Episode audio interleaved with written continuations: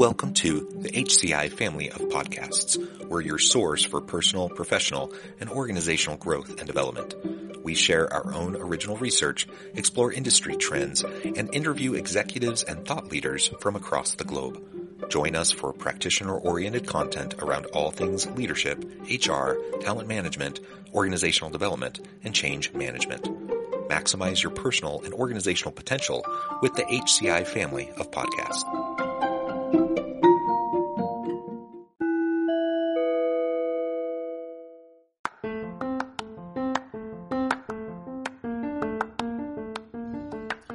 Welcome to the podcast. In this podcast episode, I talk with Ed Hajim about not being a victim to your circumstances and building resilience to overcome challenges.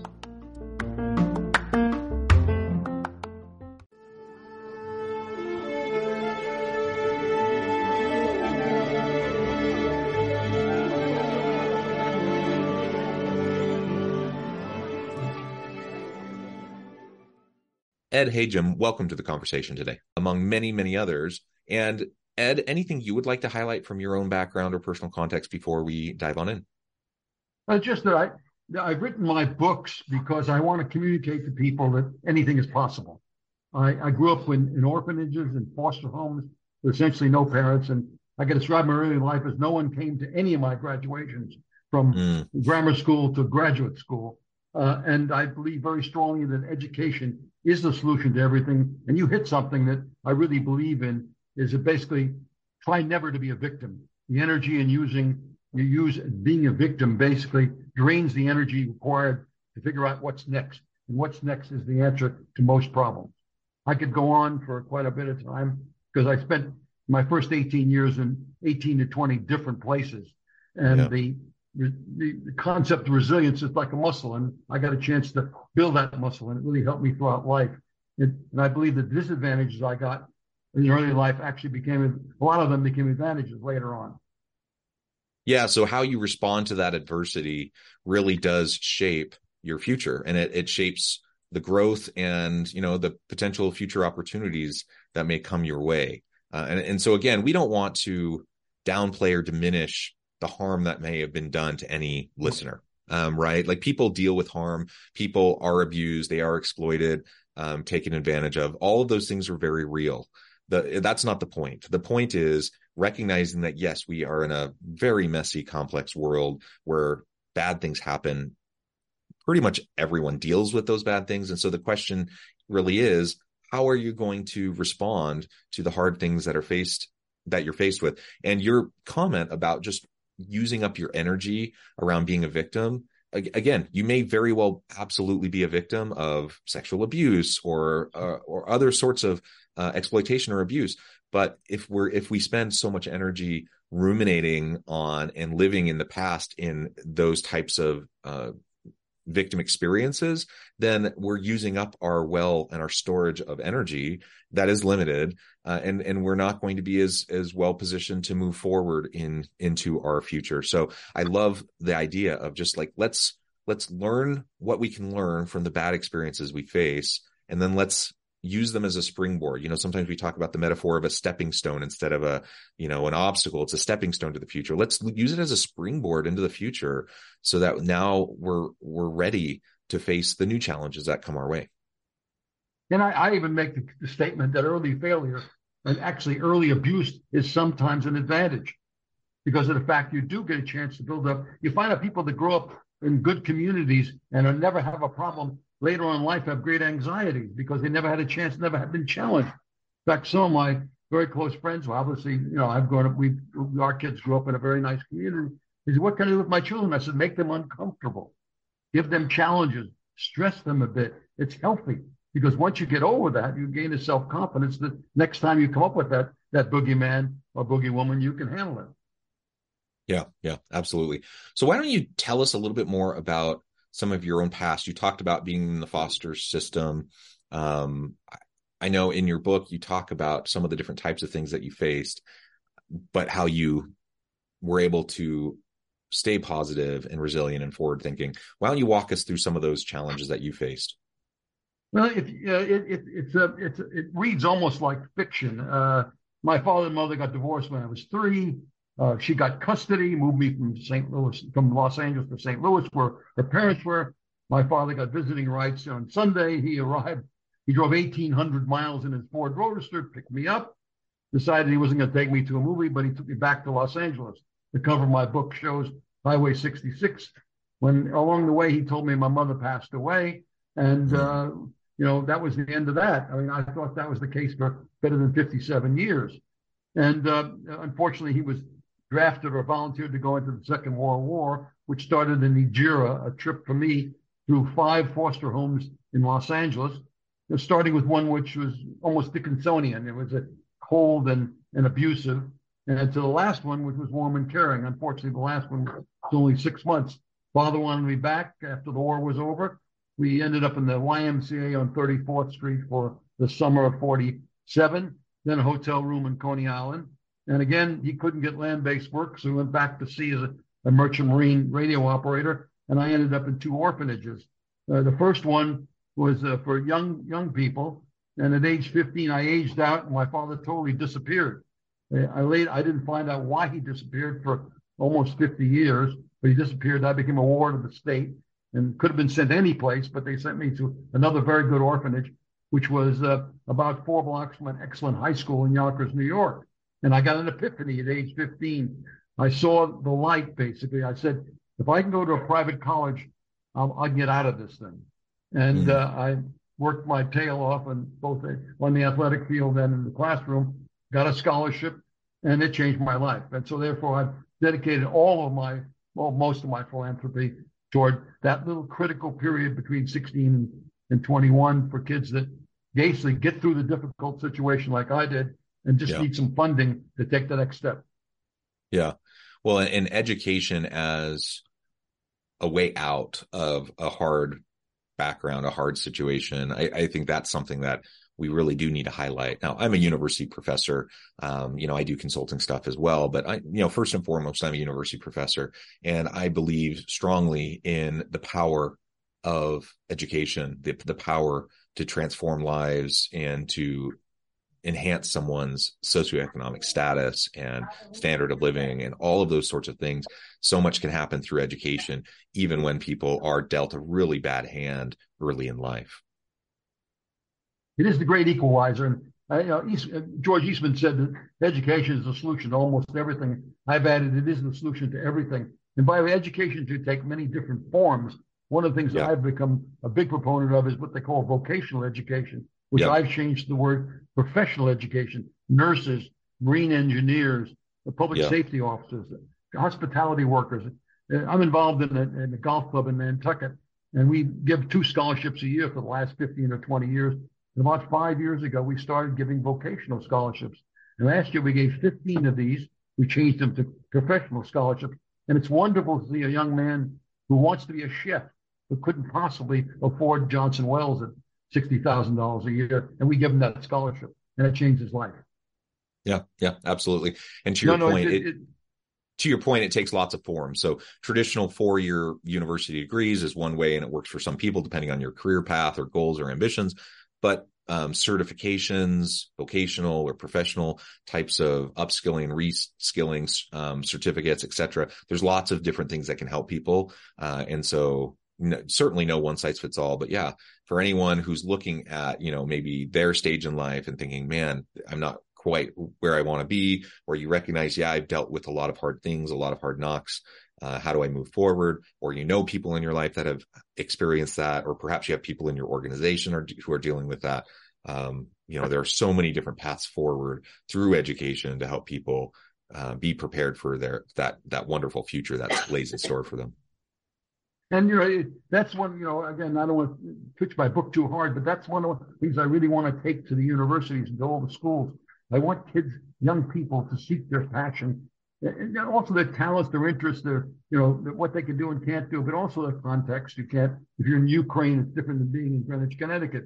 But I want my, my book. I want to press young people early in their life to figure out what they want to do and how they they're going to get there. And I think that will change quite a bit. And when someone's passionate about being a, a police officer or being a nurse, that's just as important as being a physicist. And you know you have to judge everything. But I that's why I'm pitching everybody that education has to add another leg to itself, which is to give young people a chance to not only gain techniques, gain capabilities, gain the ability to think and to work it, which is now the job the universities do pretty well, but also give these kids the idea that they're unique that they have to figure out what they personally are really interested in and to start to, to plan that physically. I mean, to write it down, to figure out what their passions are, what their talents are, what their principles are, what kind of partners they need, and finally to write that down as plans. Maybe they write it down in pencil as freshmen in college so they can erase it as they go along, as I did.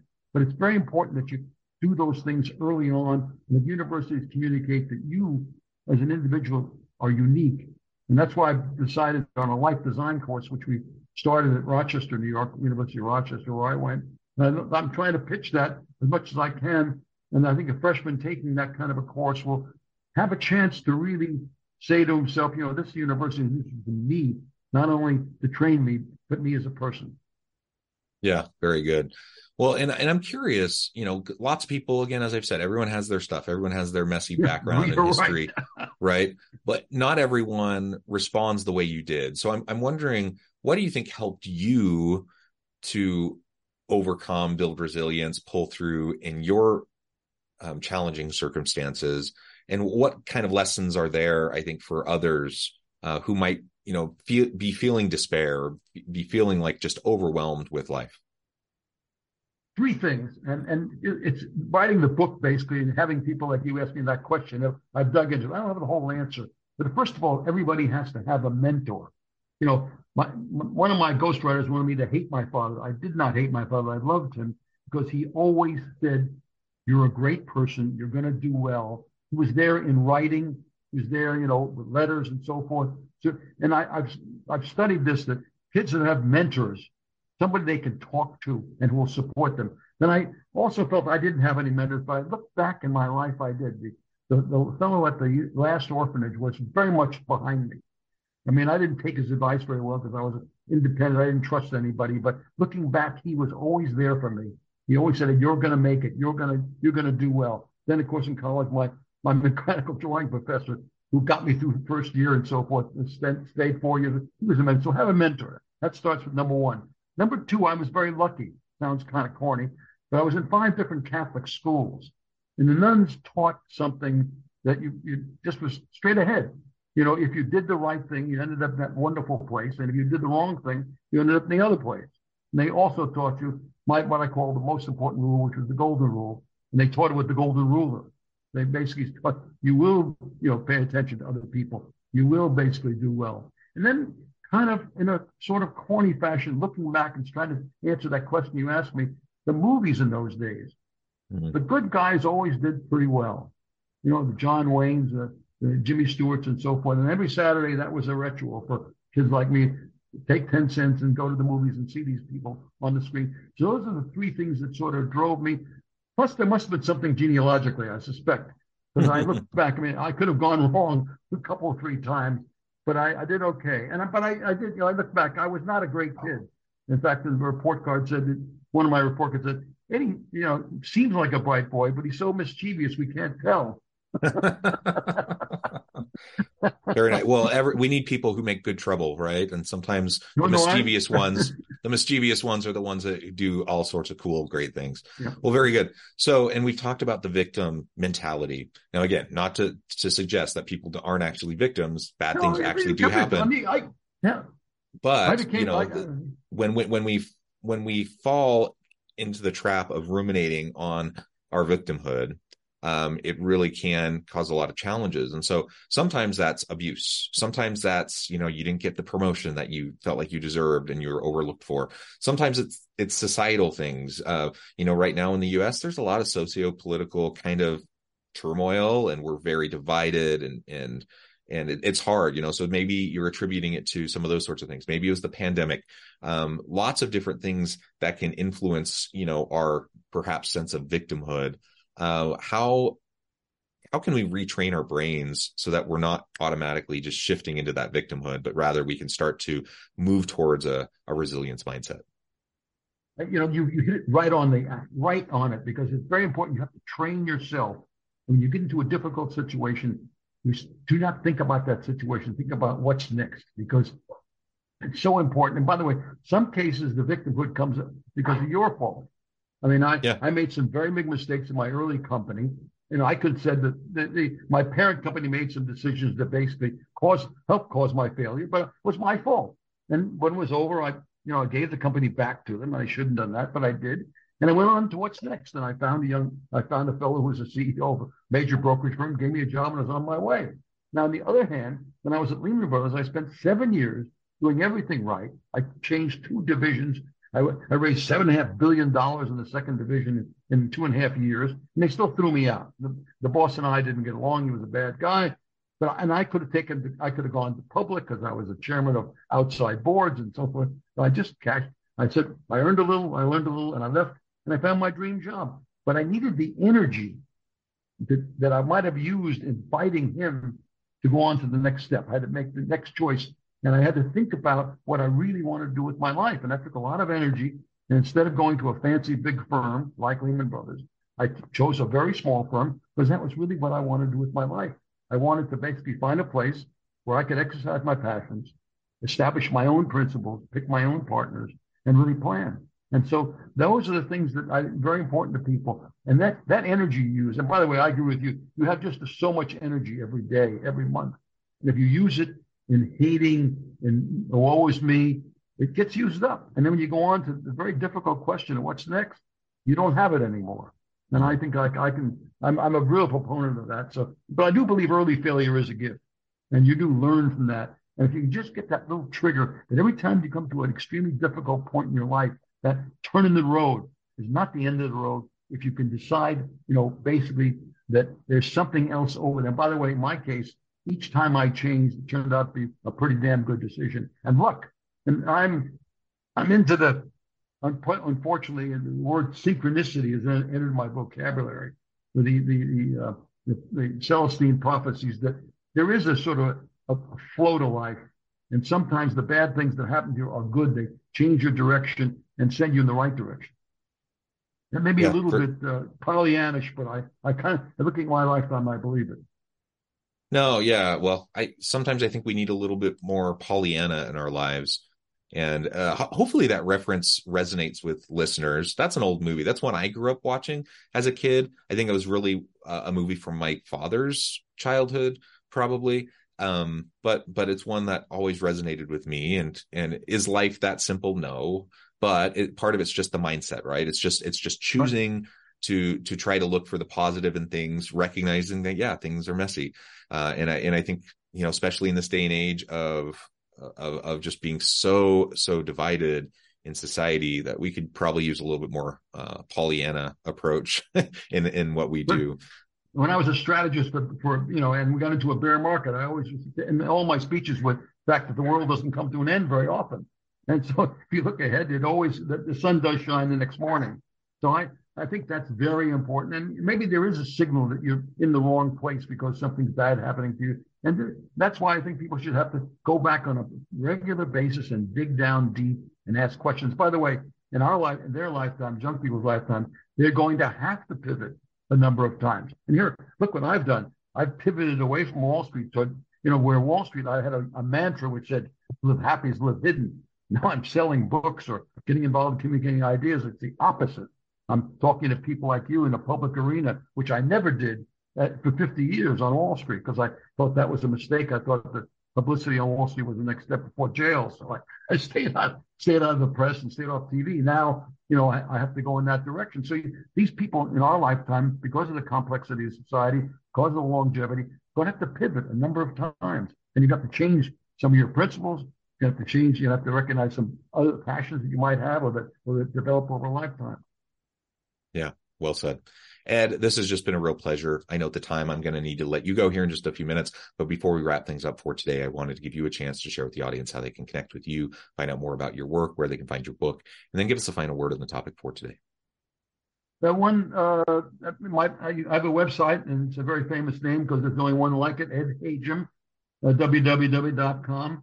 Uh, and there's a website that I think you can press a button there and buy my books, or more importantly, on Amazon, just put my name in, and two books come up.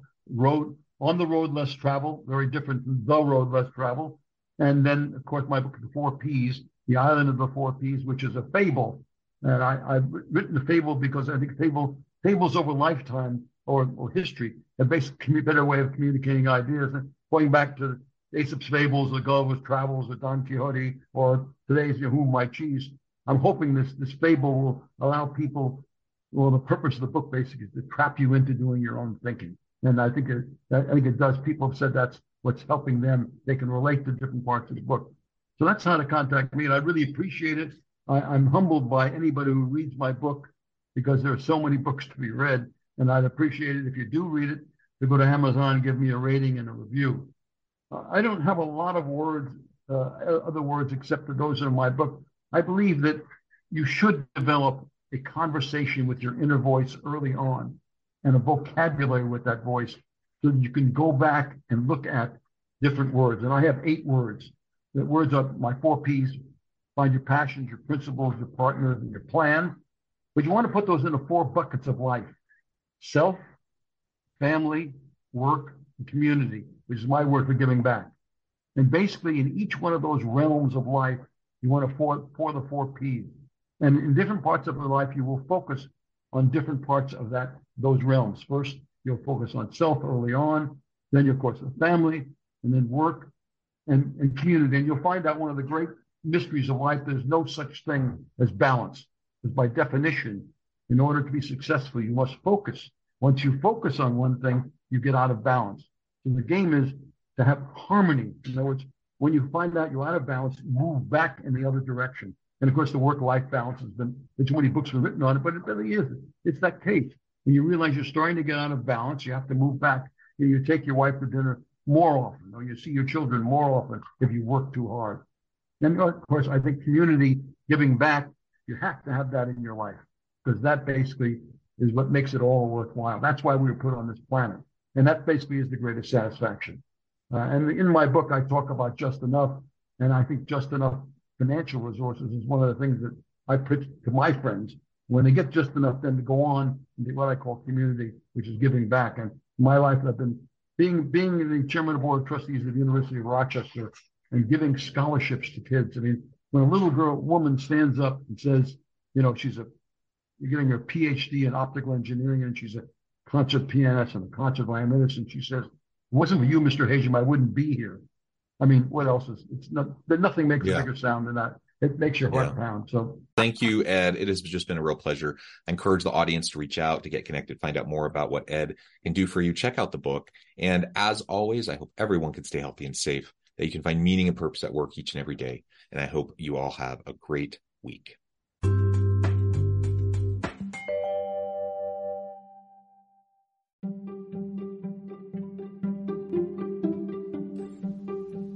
Thanks for joining us for this episode of the podcast.